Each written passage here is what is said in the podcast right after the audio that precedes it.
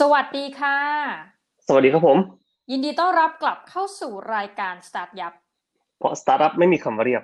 นี่ในรอบสัปดาห์นี้นะคะ ทุกท่านยังอยู่กันกับน้องหมีคนเดิมนะคะ แล้วก็พี่โสพลโสพลสุภาพมั่งมีแห่งรายการ StartYup ของเรา ช่วงนี้งานเยอะไม่ไหว เบลอเบลอทั้งคู่เบลอนะคะเบลอทั้งคู่ครับผมอืมใช่ก็ยินดีแล้วยินดีต้อนรับผู้ฟังทุกคนเนาะกลับเข้ามาอีกครั้งหนึ่งนะครับ กับรายการ StartYup เนาะที่จริงอ่าเพิ่งมีอัปเดตของ Start ยับไปที่ ผมไปดูมาเมื่ออาทิตย์ก่อนที่แบบ Start ยับเริ่มติดอันดับ 40 นิดๆของหมวดหมู่ Business Apple Podcast อะไรอย่างนี้ก็ขอบคุณผู้ฟังทุกคนนะครับ จะพยายามจัดรายการของเราต่อไปนานๆเนาะก็เอาเท่าที่เราทำได้แล้วเราก็ยังสนุกกับมันอยู่ แล้วก็มีความสุขกับการหาคอนเทนต์ต่างๆ มาเล่าให้ทุกคนฟังครับผมในรอบสัปดาห์นี้เนี่ยเอาเข้าเรื่องกันเลยใช่แล้วดีกว่าวันนี้ หลังจากที่แบบเมาส์เรื่องตัวเองกันว่าแหมติดอันดับนะคะตื่นเต้นได้อยู่ไม่นาน นี่เราเข้าเรื่องกันดีกว่าสัปดาห์นี้จะมาเมาส์เรื่องอะไรคะพี่โสพล จะมาพูดถึงเรื่องคอลัมน์ใหม่ที่เขียนกับอืม Infinity เว็บไซต์เนาะก็น่าคุยกันต้องมีแหละว่าแบบอยากจะเขียนคอลัมน์สักอันหนึ่งชื่อว่า The Sweet Spot ที่เป็นการเหมือนคล้ายๆกับแบบพูดคุยเกี่ยวกับว่าการทำให้ชีวิตเนี่ยสมดุลมากขึ้นประมาณนี้คือคล้ายกับแบบ เราอย่ามุ่งแต่งานชีวิตเราต้องมีความสุขด้วย คือแบบพยายามหาจุดสมดุลของชีวิตให้เจอ อะไรประมาณนี้ แล้วก็คอลัมน์เนี่ยก็คือจะเขียนน่าจะประมาณเดือนละสองครั้งเนาะที่เราคุยกันไว้ ก็อยากจะประมาณว่าให้เป็นคอลัมน์ที่เตือนตัวเองด้วยเขียนไปแล้วก็รู้สึกว่าเออเนี่ยเราจะทำยังไงให้แบบชีวิตของเราเนี่ยมีสมดุลที่ดีมากขึ้น ไม่ต้องมาแบบมัวหมกมุ่น ไม่ต้องมาน่องแบบเฮ้ยอะไรกันว่าแบบทำไมงานมันเยอะจังเลยปล่อยว่างไม่ได้แบบเออจะรับมือกับความเครียดได้ยังไงอะไรอย่างเงี้ยครับคือคอลัมน์เนี่ยจะมุ่งเน้นไปทางนี้เนาะจะทำให้คนที่อ่านหรือว่าคนที่แบบคนที่เขียนเนี่ยเราจะรู้สึกว่าอะ ได้ปล่อยวางมากขึ้นแล้วก็อะได้ย้อนกลับมาดูตัวเองบ่อยๆ ขึ้นเงี้ยครับอะประมาณนี้นี่นะใช่คะแล้วก็เป็นเหมือนกับ CEO เวอร์ชันไดอารี่แห่งความเป็นเซนนะคะ ก็คืออยู่นิ่งมากขึ้นนะพูดถึงเรื่องความสุขนะคะใช่ครับพูดถึงเรื่องความสุขพูดถึงเรื่องความปล่อยวางของชีวิตมากขึ้นประมาณนี้ครับ แล้วในรอบสัปดาห์นี้ก็คือเปิดประเดิมเหมือนกับบทความแรกเนาะก็พูดเรื่องความสุขใช่เลยเนาะพี่ใช่ครับพูดถึงเรื่องความสุขเลยแหละก็ ที่จริงไปอ่านเรื่องทฤษฎีตรงนี้มาเป็นปรากฏการณ์เนาะที่ชื่อว่าปรากฏการณ์ mimetic อ่าก็เลยว่าจะวันเนี้ยจะมาเล่าให้ฟังในสตาร์ทอัพด้วย เพื่อที่ว่าอ่าบางคนที่แบบกำลังทำงานอยู่ หรือว่าบางคนที่แบบกำลังสร้างธุรกิจใหม่อะไรเงี้ยครับ ก็อาจจะฟังบทความนี้แล้วรู้สึกว่าอ่าโอเค อาจจะเอาไปปรับใช้หรือว่าทำให้แบบตัวเองแบบปล่อยวางได้มากขึ้นแล้วกันนะครับ ก็ที่จริงอะบทความวันเนี้ยมันมีเรื่องเริ่มต้นมาจากน้องคนหนึ่งที่แบบรู้จักกัน แล้วก็ น้องคนนั้นเนี่ยเขามานั่งคุยด้วยวันนั้นจำไม่ได้เราไปนั่งคุยที่ไหนคุยเรื่องประเด็นเรื่องความสุขนี่แหละพอดีว่าน้องมาเล่าให้ฟังเรื่องแบบอาชีพการงานอะไรเงี้ยครับเขาก็มาคุยเรื่องงานเรื่องอะไรทั่วไปเนาะเขาก็บอกว่าเออตอนนี้งานก็ไม่ได้แย่ชีวิตก็ก็ดูปกติทั่วไปดีเจ้านายก็ดีอะไรเงี้ยครอบครัวก็ไม่ได้เดือดร้อนเนาะอายุประมาณสามสิบอะไรเงี้ยครับเงินก็พอมีแฟนก็โอเค เวลาว่างก็ไปเที่ยวกันตามภาษาโน่นนี่เที่ยวทะเลบ้างเที่ยวภูเขาบ้างแต่ว่าเขาก็พูดมาคำหนึ่งก็บอกว่าแล้วทำไมผมยังรู้สึกไม่มีความสุขมันเหมือนขาดอะไรไปอะไรเงี้ยครับผมก็เลยถามว่า แล้วทำไมมันถึงมันถึงเป็นแบบนี้อะไรเนาะ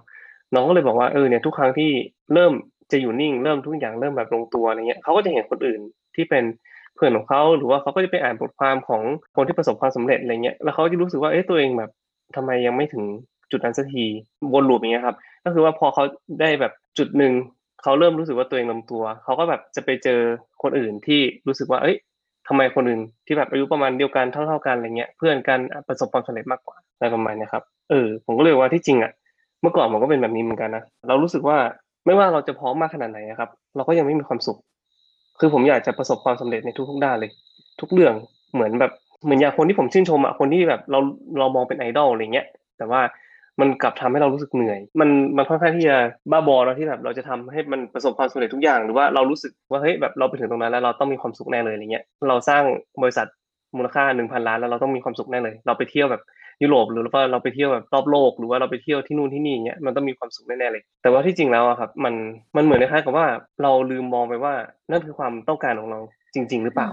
เนี่ยครับ คือเราเราไม่ได้ถามตัวเองอะว่านั่นคือเป้าหมายของเราจริงๆหรอในการที่แบบจะสร้างบริษัท หนึ่งพันล้านนั่นคือเป้าหมายของเราจริงๆเหรอที่แบบเราไปคิดว่า เฮ้ย ถ้าสมมติว่าเราทำตามเหมือนคนนั้นอะคนที่เราชื่นชอบเนี่ยมันมันจะต้องมีความสุขแน่ๆอย่างเงี้ยครับ ในทางพุทธเนาะคนที่เป็นพุทธน่าจะเคยได้ยินคำว่าแบบความต้องการเนี่ยเป็นบอกเกิดของความทุกข์ในทางทฤษฎีอะครับทางวิทยาศาสตร์เนี่ยมันมีปรากฏการณ์ที่เรียกว่ามีเมติกท h รีเนาะซึ่งเป็นการลอกเลียนแบบความต้องการของคนอื่น ซึ่งคำนี้ถูกนำมาใช้โดยนักประวัติศาสตร์ชาวฝรั่งเศสชื่อว่าเรเนชิราดโดยอธิบายว่าคนส่วนใหญ่เนี่ยจะลอกเลียนแบบโมเดลหรือไอดอลที่ตัวเองชื่นชอบ ไม่ใช่แค่แนวคิดหรือสิ่งที่คนคนนั้นทำนะแต่ว่าเป็นความต้องการของคนต้นแบบเหล่านั้นด้วย เขาพูดไว้ว่าแบบมนุษย์เป็นสิ่งมีชีวิตที่ไม่รู้ว่าความต้องการของตัวเองคืออะไร และเราก็หันไปมองคนรอบข้าง เพื่อที่จะช่วยให้การตัดสินใจต่างๆ เราต้องการในสิ่งที่คนอื่นต้องการเพราะเราลอกเลียนแบบความต้องการเหล่านั้น อันนี้คือสิ่งที่เขาอธิบายในตัวปรากฏการณ์นี้เนาะอืมซึ่งอ่ามันก็จริง สำหรับตัวผมเองในในจังหวะนั้นเนาะผมก็รู้สึกว่าเออเป็นทฤษฎีที่ไม่ใช่แบบทฤษฎีใหม่นะแต่ว่ามันแบบเกิดขึ้นมานานแล้วมันคือแบบในในอดีตอะเราก็จะเห็นคนรอบข้างที่เรารู้จักใช่ปะที่เรานับถือเป็นไอดอลหรือเป็นแบบลูกป้าลูกน้าแบบป้าแบบเอามาพูดให้ฟังหรือว่าอะไรเงี้ยแต่ว่าพอมันเข้าสู่ยุคสมัยเนี่ยครับที่มันเป็นเทคโนโลยีอะมันยิ่งทำให้ปรากฏการณ์เหล่าเนี้ยรุนแรงมากขึ้นน้องหมีว่าไหมอืมค่ะ จริงนะเพราะว่าอืมใช่เพราะว่าเราอยู่ในโลกที่แบบว่าคนรอบข้างของเราอะใคร ๆก็สามารถเป็นไอดอลได้อย่างเงี้ยครับ คนที่แบบ เรานับถือว่าเฮ้ยเนี่ย คนคนนี้อายุยี่สิบแต่แม่งแบบทำบริษัทมาละสิบบริษัท successful มาแบบร้อยล้านอะไรเงี้ย เราก็จะรู้สึกว่าโหแม่งแบบทำได้ยังไงวะ แล้วเราก็จะไปตามไปตามเขาเราจะไปกด follow เขาแล้วก็จะไปดูว่าแนวคิดของเขาคืออะไร สิ่งที่เขาทำคืออะไร แบบเฮ้ยวันนี้เขาไปไปทำอะไรวะเขาวันนี้เขาอ่านหนังสือเรื่องอะไรวะคือ แล้วก็แบบพยายามจะไปตามเขาอะอืมพยายามจะไปทำในสิ่งที่เขาทำเพราะว่าเรารู้สึกว่าเนี่ยคือสิ่งที่จะทำให้เรา ไปประสบความสำเร็จอย่างนั้นบ้าง ในมุมหนึ่งถ้าสมมติว่าคุณไม่รู้เลยว่าเป้าหมายในชีวิตของคุณคืออะไร มันอาจจะเป็นตัวหนึ่งที่แบบอาจจะเป็นเข็มทิศอันนึงอะที่ที่ทำให้คุณมุ่งไปข้างหน้าได้ คือ มีคนคนหนึ่งที่เคยพูดว่าก้าวไปข้างหน้าเออคือการก้าวเนี่ย อย่างน้อยๆไม่ว่าจะเป็นไปในทิศทางไหนอะอย่างน้อยๆก็คือก้าวไปข้างหน้ามันก็คือไปในทิศทางที่ถูกต้องละอืมแต่ว่าพอเราได้เริ่มก้าวไปเสร็จปุ๊บนะครับ พอเราเริ่มได้ยืนปุ๊บเนี่ย แล้วสิ่งหนึ่งที่ผมอยากจะให้ทุกคนกลับมาลองถามตัวเองก่อนนะครับว่า คืออย่าไปอย่าไปน้ำมือตามัวว่าเอ้ยต้องตามคนนี้เท่านั้นหรือว่าแบบอย่าไปน้ำมือตามัวว่าเอ้ยต้องทำตามเขาทุกอย่างอย่างเงี้ยครับ แต่ว่าให้กลับมาถามตัวเองอีกครั้งว่า สิ่งที่เรากำลังทำอยู่เนี่ย มันคือเป้าหมายของเราจริงๆใช่ไหมเนี่ยครับเพราะว่าคนที่เป็นโมเดลหรืออินฟลูเอนเซอร์หลายแสนล้านคนบนโลกใบเนี้ยมันดูแบบมีชีวิตที่สดใสใช่ปะคือแบบยืนถือผลิตภัณฑ์บางอย่างแล้วก็แบบถ่ายรูปอะไรเงี้ยหรือว่าไปแบบว่ายน้ำที่ชายทะเลที่แบบโอ้โหวิวแบบหลักล้านอะอืมคือแบบเกาะที่สวยเหมือนแบบสวรรค์อะไรเงี้ย มีรูปร่างที่แบบมี six packเนี่ยครับแบบกินดินเนอร์สุดหรูรถยนต์แบบโหสวยงามเฟอร์รารี่แบบเรียงเป็นตับอยู่ในโรงรถอะไรเงี้ย ซึ่งอะเอาจริงๆ คือเราไม่รู้หรอกว่าคนเหล่านี้ทำงานหนักขนาดไหนถูกปะกว่าเขาจะได้มาถึงจุดนี้ มันเป็นสิ่งที่น่าหลงไหลนะแล้วก็เป็นสิ่งที่น่าหอมหวน แต่ว่าพอเราไปถึงจุดนั้นจริงๆอะเราจะมีความสุขไหมน้องหมีคือเราไม่รู้ว่าเราจะมีความสุขไหมเราอาจจะมีความสุขก็ได้ แต่ว่ามันไม่ได้การันตีว่าสิ่งที่เราได้มา มันจะทำให้เรามีความสุขจริงๆ ประมาณนี้มากกว่าค่ะอ่า ก็คือว่า มันไม่ได้หมายความว่าเราไปถึงแล้วเราจะไม่มีความสุขแต่ว่า มันไม่ได้การันตีว่าสิ่งที่เราได้มาเนี่ย ไม่ว่าจะเป็น object หรือว่าสิ่งที่จะเป็นแบบ pleasure ต่างๆ เนี่ยได้มาปุ๊บเนี่ยมันจะทำให้เรามีความสุขจริงๆอย่างเงี้ยครับ คือเราอยากจะแค่เหมือนคนคนนั้น เราอยากจะแค่เหมือนแบบอินฟลูเอนเซอร์คนนั้น แล้วก็ทฤษฎีนี้ก็พูดต่อว่า สิ่งที่แย่ก็คือ เมื่อเราไม่สามารถที่จะทำได้ตามนั้น เรากลับโทษคนรอบข้าง เรากลับโทษสิ่งต่างๆ สถานการณ์คนรอบตัว เราไม่ได้โทษตัวเอง มันจะยิ่งทำให้ตอกย้ำมันเหมือนคล้ายแบบตอกย้ำตัวเองอะว่าตัวเองแบบไม่มีความสามารถ ไม่สามารถที่จะทำในสิ่งที่แบบคนอื่นเขาทำได้อะไรเงี้ยครับ มันจะมันจะกลายเป็นว่านี่แหละ คือสิ่งที่ทำให้เราแบบยิ่งมองคุณค่าในตัวเองอะต่ำลงเรื่อยๆ เพราะฉะนั้นเนี่ยการทำธุรกิจหรือว่าการทำอะไรบางอย่างที่ไปทำตามคนอื่นเนี่ยอย่าลืมให้คำถามตัวเอง ถามตัวเองอีกครั้งว่า นี่คือสิ่งที่เราต้องการจริงๆใช่ไหม นี่คือความสุขของเราจริงๆใช่ไหม หรือเป็นของคนอื่น อะโอเค ถ้าเราตอบไม่ได้ว่ามันเป็นความสุขของเราจริงๆ อันเนี้ยขอให้ตั้งคำถามไว้ก่อนเลยว่ามันอาจจะไม่ใช่ความสุขของเราอืมถ้าสมมติว่าเราถามไปแล้วแล้วเราบอกว่าเออเนี่ยนี่คือความสุขของฉันละ นี่คือสิ่งที่ฉันคิดว่า เนี่ยจะทำให้ฉันมีความสุข โอเคก็ทำอันนี้ก็คือมันชัดเจนเนาะแต่ว่า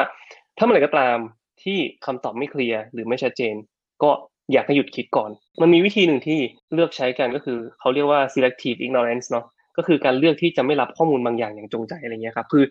ในตอนเนี้ยโลกของเราเนี่ยเต็มไปด้วยข้อมูลมากมาย เต็มไปด้วยข้อมูลที่ เรารู้สึกว่าแบบเฮ้ยมากล้นจนเกินพออะไรเงี้ยเราสามารถที่จะกดติดตาม follow ไปไปฟังพอดแคสต์หรือไปทำแบบ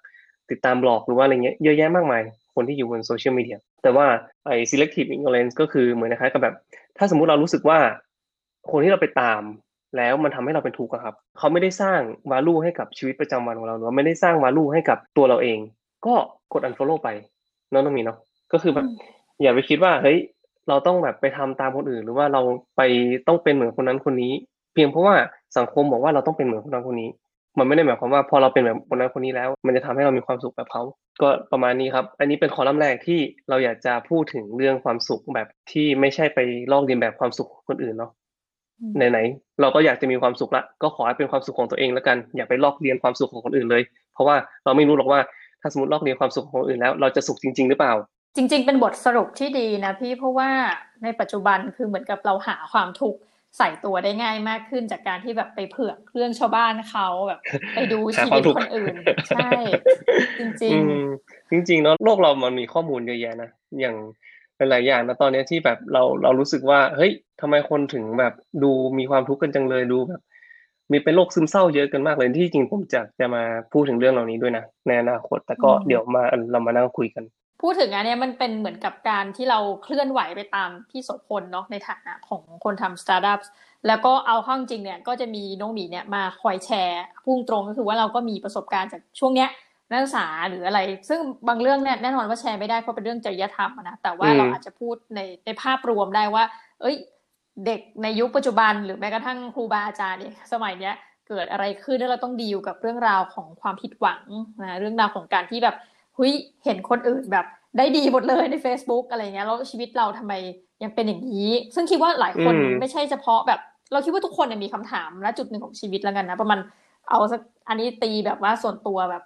เกินครึ่งหนึ่งอะอาจจะต้องถามอืมว่าแบบเอ้ยพอไปเห็นชีวิตคนอื่นนะ หรือ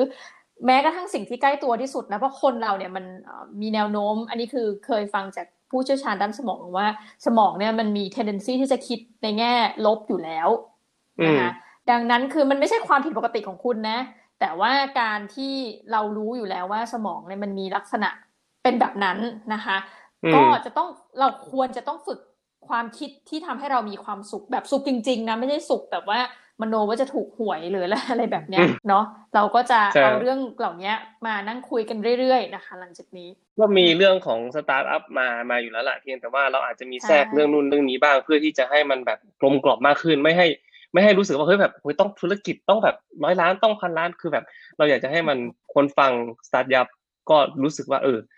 มีมีความสุขกับชีวิตมากขึ้นด้วยไม่ใช่ว่าแบบเฮ้ยแบบเข้ามาก็ต้องเครียดอยู่ตลอดเวลาหรือว่าเข้ามาต้องแบบโอ้ได้เทคนิคในการแบบไปทำธุรกิจอยู่ตลอดเวลาอะไรเงี้ยคือเราอยากจะให้มีเทคนิคในการกลับไปดูชีวิตของตัวเองด้วยอะไรประมาณนี้ค่ะไม่ใช่หรอกเพราะว่าตอนนี้คือเราอัดเวลาประมาณสี่ทุ่มครึ่งปรากฏว่าคุยไปคุยมายังอยู่ออฟฟิศที่ทำงานทั้งคู่นะคะใช่ก็ครับ เรากำลังจะเป็นบ้ากันเราก็เลยต้องมาอัด พอดแคสต์เพื่อบอกท่านผู้ฟังว่าจงมีความสุขกันเถอะนะคะอย่าบ้าใช่งานครับให้มันมากนักอืมเราทำงานก็ก็ทำงานเนาะงานก็คืองาน แต่ว่าคนที่เรารักคนที่ครอบครัวอะไรเงี้ยครับเขาก็รอเราอยู่ ใช่ไหมมีคนบอกว่า 20นาทีกับการปิดโทรศัพท์มือถือ แล้วก็นั่งอยู่คุยกับลูกเวลาทานข้าวเนี่ย มีความหมายกับเขามากนะอย่าไปคิดว่าเฮ้ยฉันจะต้องแบบตอบคำถามอยู่ตลอดเวลาหรือว่าต้องแบบหยิบโทรศัพท์ขึ้นมาดูอยู่ตลอดเวลาเพื่อที่จะแบบทุกคนจะต้องริชฉันได้ ในในระหว่างที่ฉันกินข้าวคือ มีคนบอกว่าเฮ้ย20นาทีอะโลกไม่แตกหรอก ไม่มีใครจะตาย คือถ้ามีคนจะตายอะเขาจะโทรหาคุณละ แต่ว่า20นาทีอะคุณปิดมือถือได้20นาทีคุณปิด notification ได้ เอาโทรศัพท์วางไว้เถอะเอาไว้ในกระเป๋าหรือว่าอะไรก็ได้ ใช้เวลาอยู่กับลูก แล้วก็ทานข้าวกับเขานั่งถามเขาว่าวันนี้ลูกเป็นยังไงบ้าง ครั้งสุดท้ายที่คุณถามลูกตัวเองว่า วันนี้ลูกสนุกไหมคือเมื่อไหร่ ครั้งสุดท้ายที่คุณได้ถามแม่กับพ่อว่าเฮ้ยวันเนี้ย เฮ้ยที่บ้านฝนตกไหมอากาศเย็นหรือเปล่า คือเมื่อไหร่อืมเนี่ยครับ คือสิ่งที่เราขาดหายไปในชีวิตประจำวัน สิ่งที่เราขาดหายไปในโลกปัจจุบันที่ทุกอย่างดูคอนเน็กกันไปหมด แต่ว่ากลับกลายเป็นว่ามันมันเว้าแหว่ง